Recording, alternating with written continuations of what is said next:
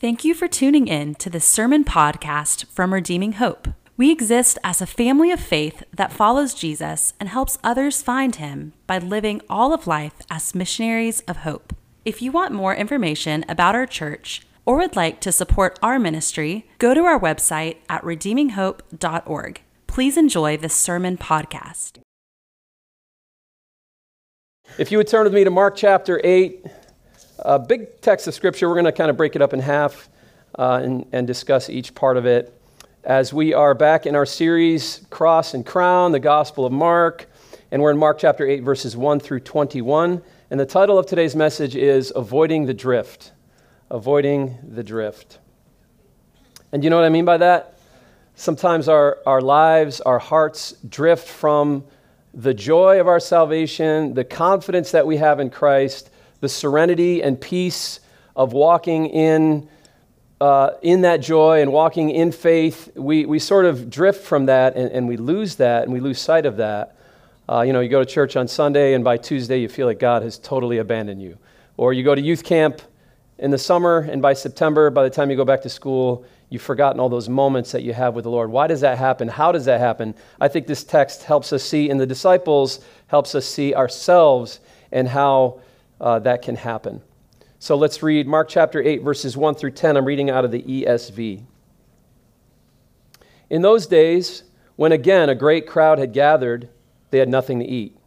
He called his disciples to him and said, I have compassion on the crowd because they have been with me, with me now three days and have nothing to eat. And if I send them away hungry to their homes, they will faint on the way. And some of them have come from far away. And his disciples answered him, How can one feed these people with bread here in this desolate place? And he asked them, How many loaves do you have? Sound familiar? This is not the feeding of the 5,000. This is a different story. How many loaves do you have? They said, Seven.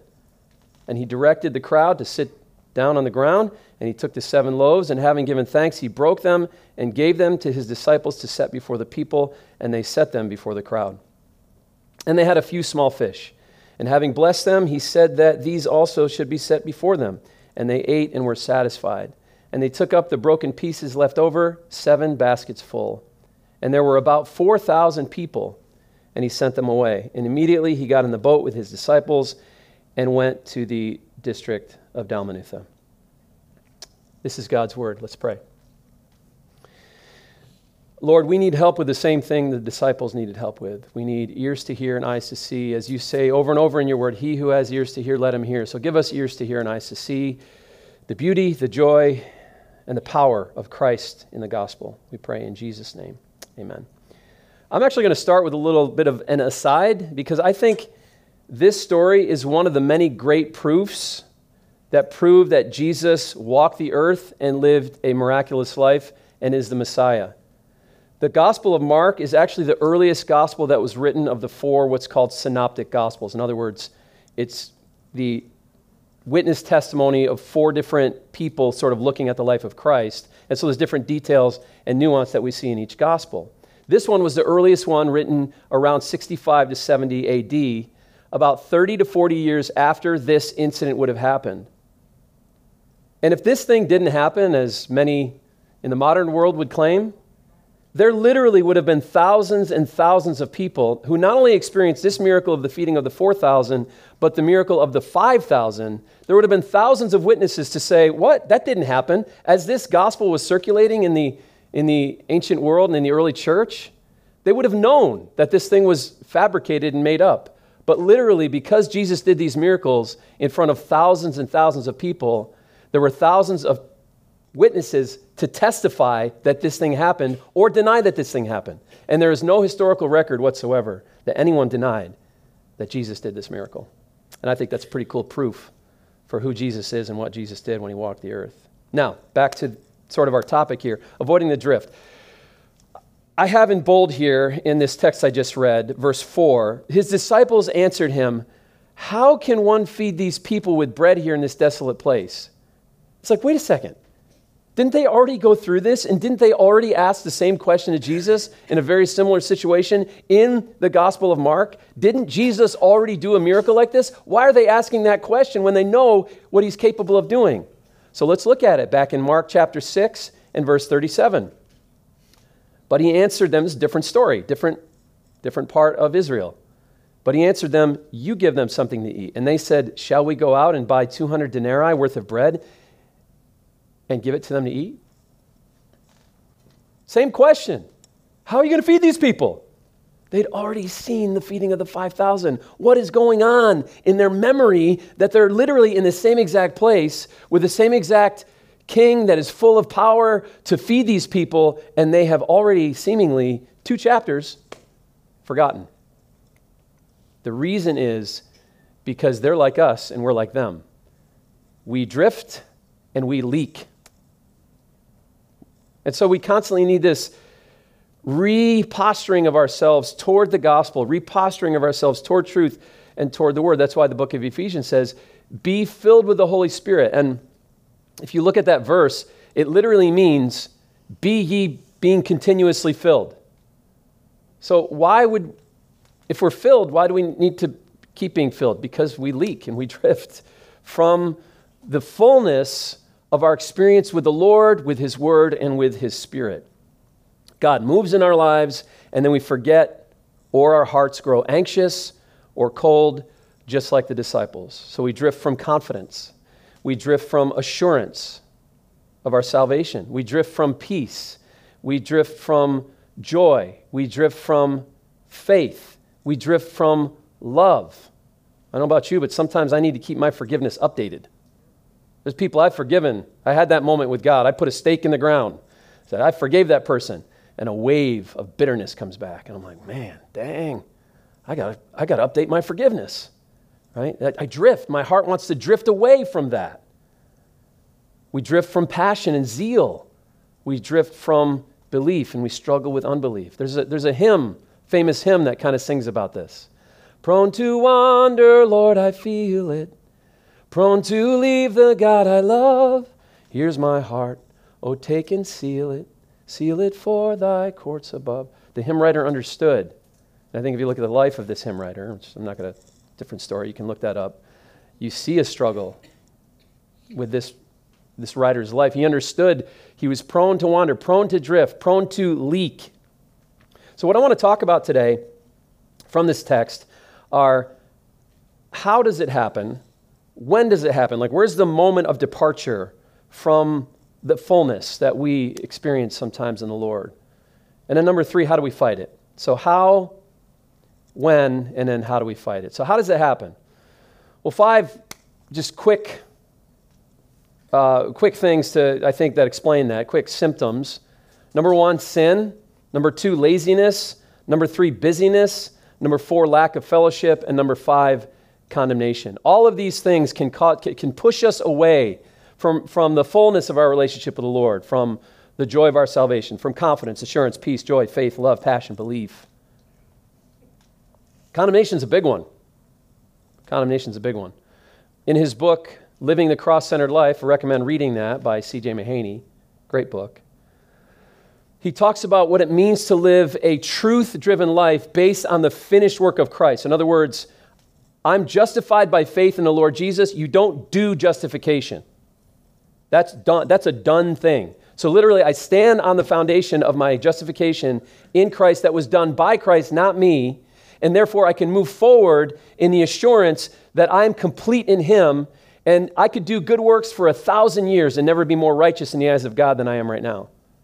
My good works won't make me more righteous. My sin won't make me less righteous in the eyes of God if I'm in Christ. But he says if we drift from that, we fall into three categories. I don't, I don't have a slide for this, just to want to mention this to you though. We, we drift into three categories subjectivism, legalism, or condemnation.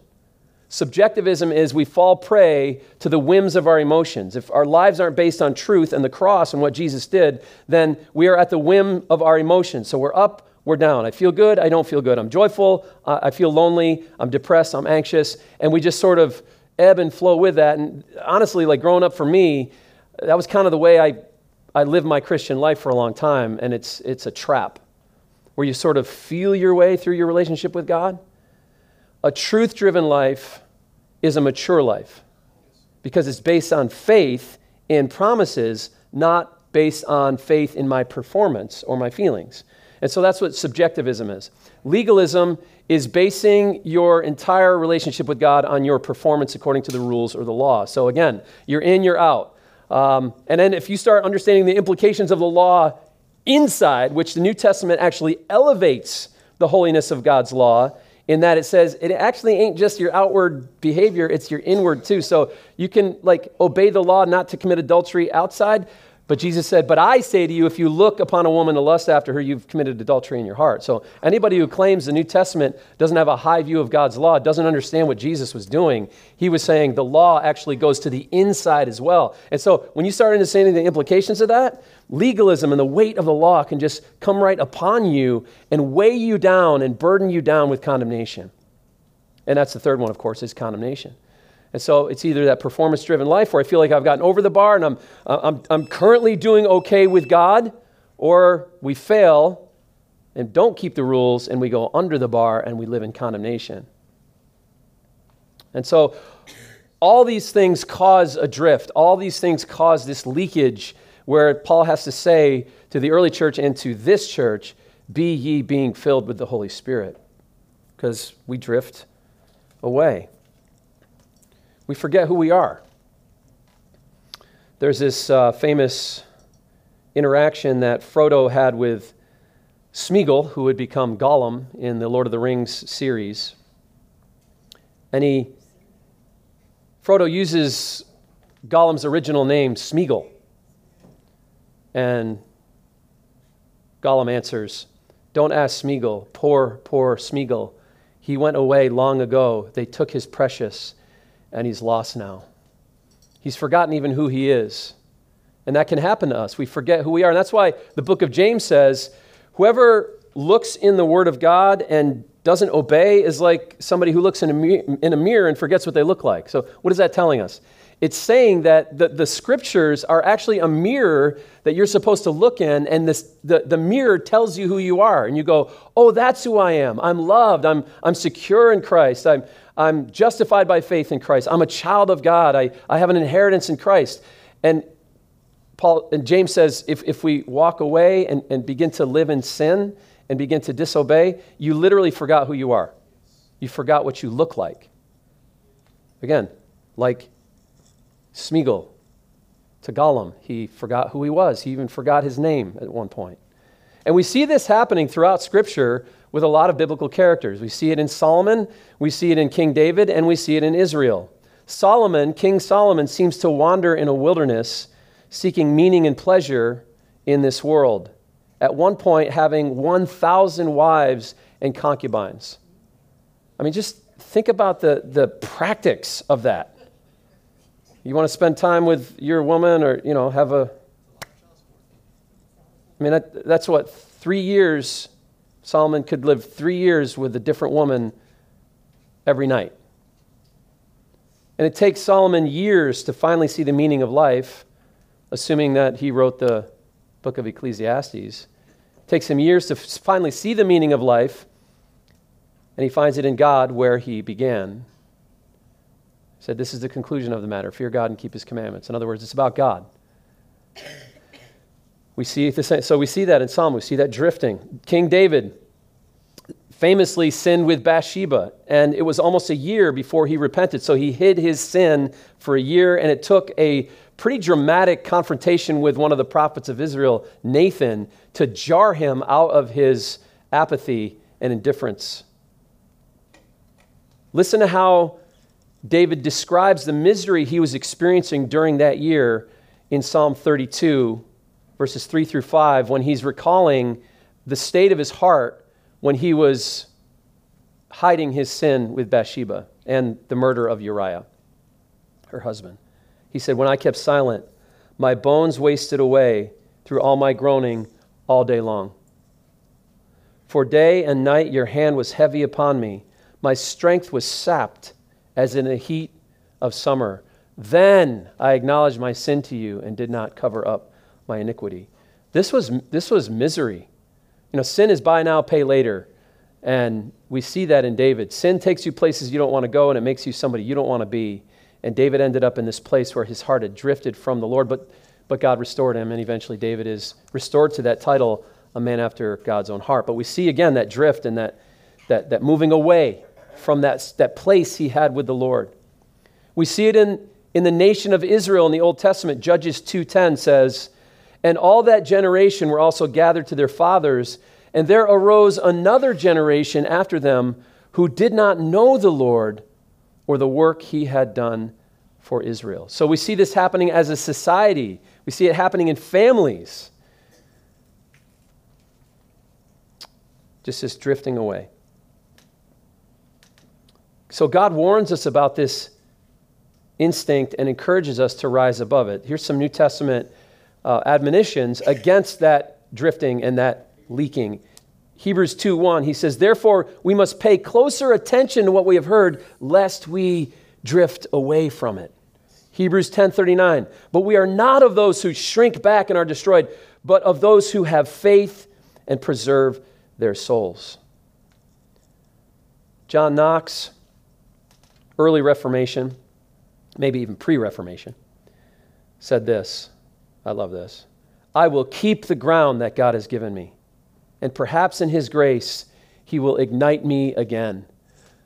But ignite me or not, in His grace, in His power, I will hold the ground.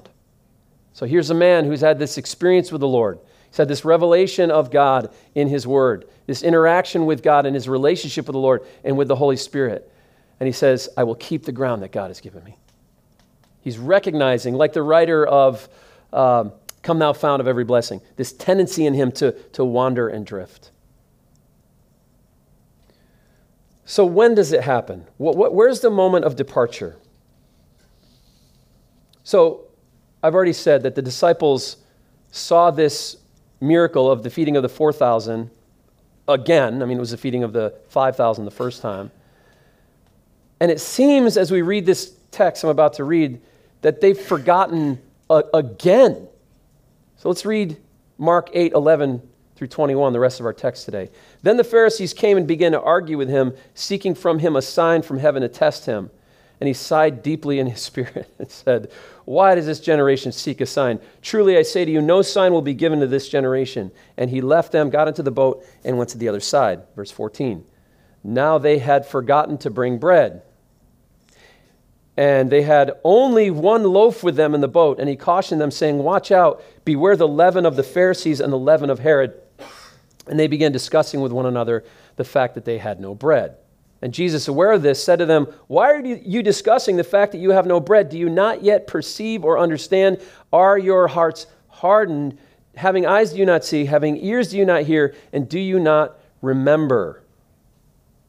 When I broke the five loaves for the 5,000, how many baskets full of broken pieces did you have? They said, 12 and the seven for the 4,000. How many baskets full of broken pieces did you take up? And they said, Seven.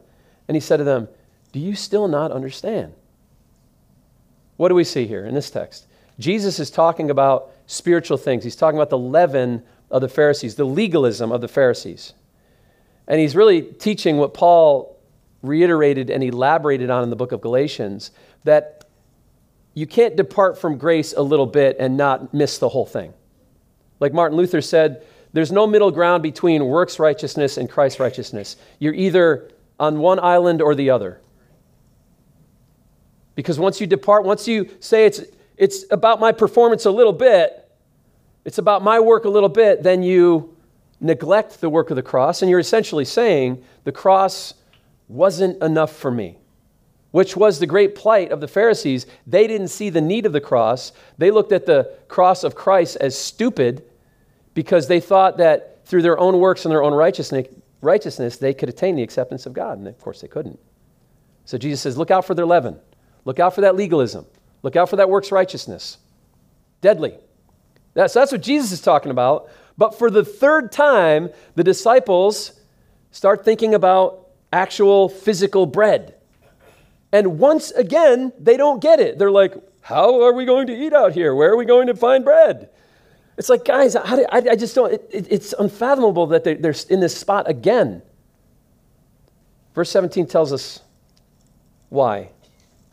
It says, Their hearts were hardened.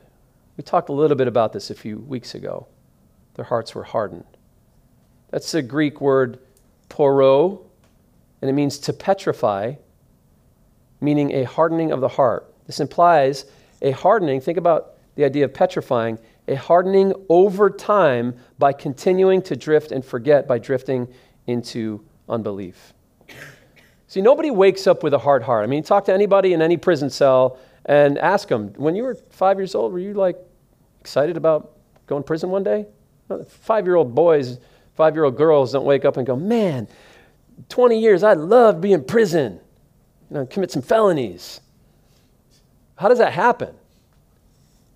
There's this departure, there's this drift, there's this petrifying of the heart that happens over time. It's not one bad day, but it is a series of bad days. Last year, uh, Josh and I are part of a network called CPCN, Churches Planting Churches Network, and we were invited to come um, to a pastor's seminar. And I, I honestly, I'm just straight up, I was not excited about going to this thing because this pastor uh, was known to have a, a moral failure, and um, they were bringing in this guy who, you know, in my view, had lost his reputation uh, because of some moral failure from a megachurch that he led in Florida. So I kind of went like begrudgingly. But I was actually pleasantly, pleasantly surprised because I found a brother who was disclosing not only the failure of his life, but what led up to that failure as a warning to other pastors, and talking about the necessity of the grace of God and the need to remain in a place where that you don't give in to the temptation to be more concerned about the work of the Lord than the Lord of the work. And that's what happened to him. He lost sight of his relationship with God. He became over focused on his work, over focused on his reputation, and it eventually cost him his ministry and almost his family. What happened to him? He just got off a little. It's like that old plumb line thing, you know, like if you make a plumb line and you get off one degree from a plumb line and you take that out miles, you go out miles away, how far are you away from the plumb line? A much farther distance than you were when you started. So it's just one degree off over time. You end up with this gap, this, this distance. So again, it's not one bad day, but a series of bad days. So, how do we live a victorious life then? You live a victorious life by living a victorious day by living a victorious moment. And everything we do here at Redeeming Hope is with the intention to encourage you to live victorious days, not just victorious Sundays, but victorious days. That's why we have a Bible reading plan. That's not uh, legalism to try to get you to somehow check some spiritual box as much as it is. Position your life in front of God, position your life in front of His Word, position your life in front of the gospel. Listen to it, look at it, stare at it, consider it, let it get down in your heart so that we can learn together to live through these, these uh, practices that we have and these resources that we have of groups and the Bible reading plan to, to live victorious days together and encourage one another in these things. So, when did it happen? See in verse 18? He says, Having eyes, do you not see? Having ears, do you not hear? Do you not remember? It happened the moment they stopped listening. That was the when. They stopped listening to their teacher, they stopped listening to the gospel. Their spiritual sight and hearing was fading. And, you know, Jesus didn't say, You have a hard heart. He's saying, Are your hearts hardened? Have, have, you, have they petrified that quickly? Have you departed to the point where it's in this state yet? But so he didn't actually say that their hearts were hard, but he was saying, You're moving toward it. And it happened when you stopped listening spiritually and seeing spiritually. Verse 18 says, Do you not remember? So part of the departure was they were failing to remember the acts and the character of God. We just forget God's faithfulness. You forget how God worked last time in your finances, how God worked last time in the crisis. And you freak out like this is the first crisis that's ever been presented to God or ever has come into your life, and it's just like, let's stop and try to put our minds back at the feeding of the 5,000. Let's stop and try to put our minds back at that moment we saw Jesus feed the 4,000. And I don't know what your feeding of the 5,000 or feeding of the 4,000 is, how God came through in your life, how God worked in your heart. But we need to put ourselves back there and go, wait, wait, wait, God is, God is good, God is in control, God is faithful. Or maybe even put ourselves back in a Bible story, like the story of Joseph, where we see how God was faithful in his life over time, and we say, what is true in Joseph's life is true in mine, and I'm going to let Joseph's life stand in for me because Romans says what was written in old times was written for our instruction that we might have hope. So we have to remember the character and the acts of God in our lives or in church history or in the Bible. Heidi and I stayed at a friend's house some time back, and they warned us that uh, we were sleeping on an air mattress, and they warned us that it was leaky. and, and, and, you know, at, so we, we blew it up at, at night, and Heidi's on one side of the bed, and I'm on the other, you know. But then as the night rolled on, so did we.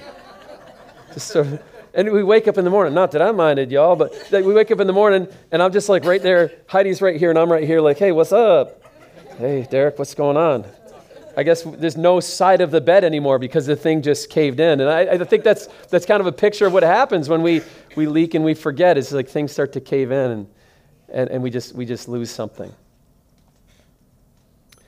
So I, I think what this teaches us, especially when we take this story in light of the teaching of the apostles, is that staying under grace and staying victorious in Christ doesn't happen automatically. And I'm not talking about your salvation. I believe we're secure in our salvation in Christ because He's the captain of our soul. He purchased us, He holds on to us. But that doesn't mean our experience is always consistent and our enjoyment of our salvation is always consistent, and our intimacy with the Father is always consistent. There's, there can be a struggle there, and I don't think it happens automatically, and that's why we see things in Scripture like Ephesians 6, where Paul says, Take up the armor of God, put on the armor of God. And then he goes on to talk about all these pieces of armor, which honestly are nothing more than synonyms for the gospel of grace the helmet of salvation. Remember your salvation, the breastplate of righteousness. Remember the righteousness you have in Christ, the belt of truth. Remember the truth of the gospel.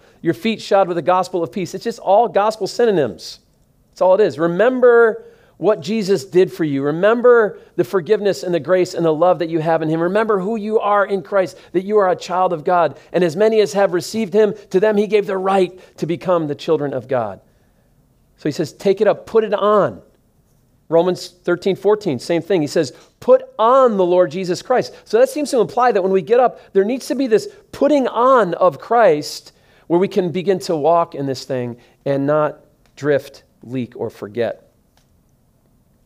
Look at this quote by Milton Vincent in his book, A Gospel Primer, which is just a resource to help believers kind of practice living gospel centered lives. He said that God would tell me to take up and put on this gospel armor alerts me to the fact that I do not automatically come into each day protected by the gospel. In fact, these commands imply that I am vulnerable to defeat and injury unless I seize upon the gospel and arm myself with it from head to toe.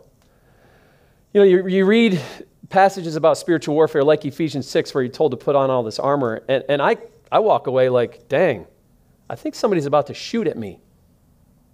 Somebody's about to shoot at you. So put on your armor. Put on the Lord Jesus Christ. Because the darts of the enemy are coming that will tempt you to drift into a lack of confidence, to drift into sin, to drift into condemnation, to drift away from fellowship. So, how, when, and now how do we fight it? How do, how do we battle this thing?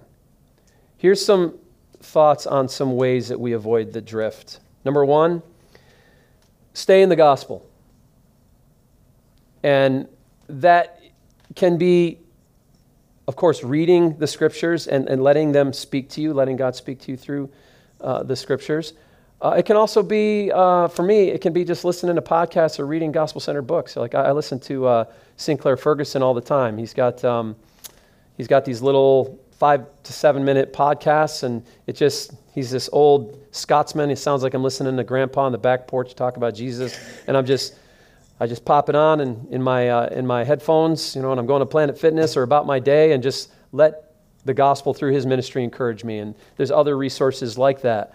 But it, it's just a matter of preaching the gospel to yourselves. Because I think one of the biggest problems we have is that we spend more time listening to ourselves than preaching to ourselves. You know what I mean? You wake up in the morning and you just start listening to the voices that create anxiety, things that need to be done, things that you're this sense of impending doom about this thing that's ahead of you and I don't know what's going to happen and, and or maybe even just the the flaws and weaknesses and faults that you have. And it's just like weight, weight, weight of the law, weight of anxiety, weight of the world, weight of the cares of this world. And it's just like if we spend all our times listening to ourselves instead of preaching to ourselves, we could fall prey to this idea of, of drifting.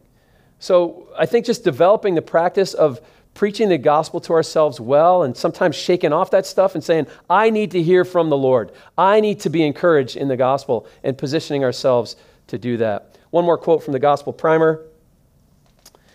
The gospel is so foolish, according to my natural wisdom, so scandalous, according to my conscience, and so incredible, according to my timid heart, that it is a daily battle to believe the full scope of, his, scope of it as I should. There is simply no other way to compete with the forebodings of my conscience, the condemnings of my heart, and the lies of the world and the devil than to overwhelm such things with daily rehearsings of the gospel. And now look at this verse 2 Corinthians 3:18 and we all with unveiled face beholding the glory of the Lord are being transformed into the same image from one degree of glory to, to another. This comes from the Lord who is the spirit. All he's talking about there is just staring at the gospel of the apostles staring at the word of God staring at the story of Christ and as we stare at it somehow it changes us as we stare at it it's the only thing in the world that's like that you stare at it and you become like it. The great missionary Hudson Taylor had the line of a hymn every day that he positioned at his desk. They saw it, they found it after his death, that he could see it every day. And it was a simple prayer Jesus, be to me today a bright, living reality. Man, that's a prayer we need to just keep, keep praying. Jesus, be real to me today. Be real in my life. Don't let me drift from a sense of your presence. Like Moses said, if our Bible reading plan this last week was Exodus, if you're following along, and he says, Lord, if you don't go with us, I don't want to go. And of course, Jesus says, I am with you. So this is a, this is a prayer that God wants to answer. Jesus, be to me a bright, living reality. Okay, number two, how do we fight it? Practice abiding in Christ. And of course, some of that is preaching the gospel to yourself. And I guess I just want to say here,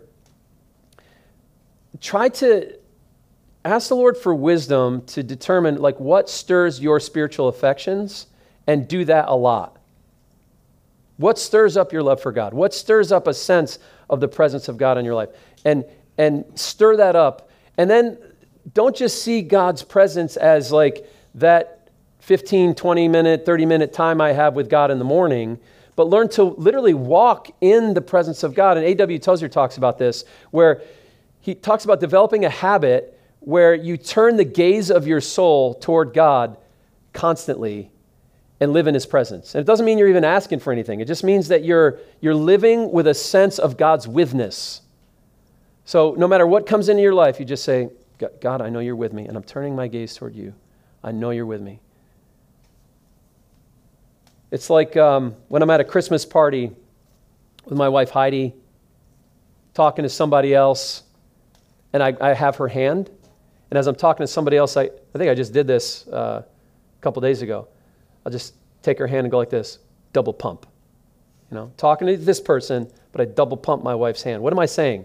I'm talking to you, I'm talking to this person, but I'm thinking about you. So I want to encourage you to grab God's hand and throughout your day, as you're about your work, just double pump God's hand. Changing that diaper, double pump. Doing the dishes, double pump, God, I know you're with me right now. And you're not even asking, it's not like you're asking for anything. It's not like that, it doesn't count if you're, unless you have this laundry list of prayer requests. It literally is just living in the presence of God by acknowledging Him, acknowledging His promise, and acknowledging His presence. Mother Teresa was famously asked, Do you talk to God? I heard you talk to God by a reporter. She says, I do. And the reporter said, Well, what does He say to you? And Mother Teresa said, Nothing. Oh, well, what do you say to Him? She smiled. Nothing. You get it? He's just holding his hand and walking throughout life. That is abiding in Christ. Number three, remind yourself of the goodness of God in your life. So, how can you do that? How can you remind yourself? I mean, of course, reading the Word, I think, can do that.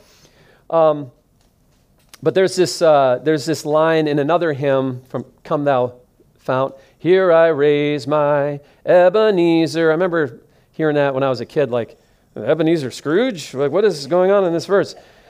Well, Ebenezer was the name of an altar that Abraham built in the Old Testament.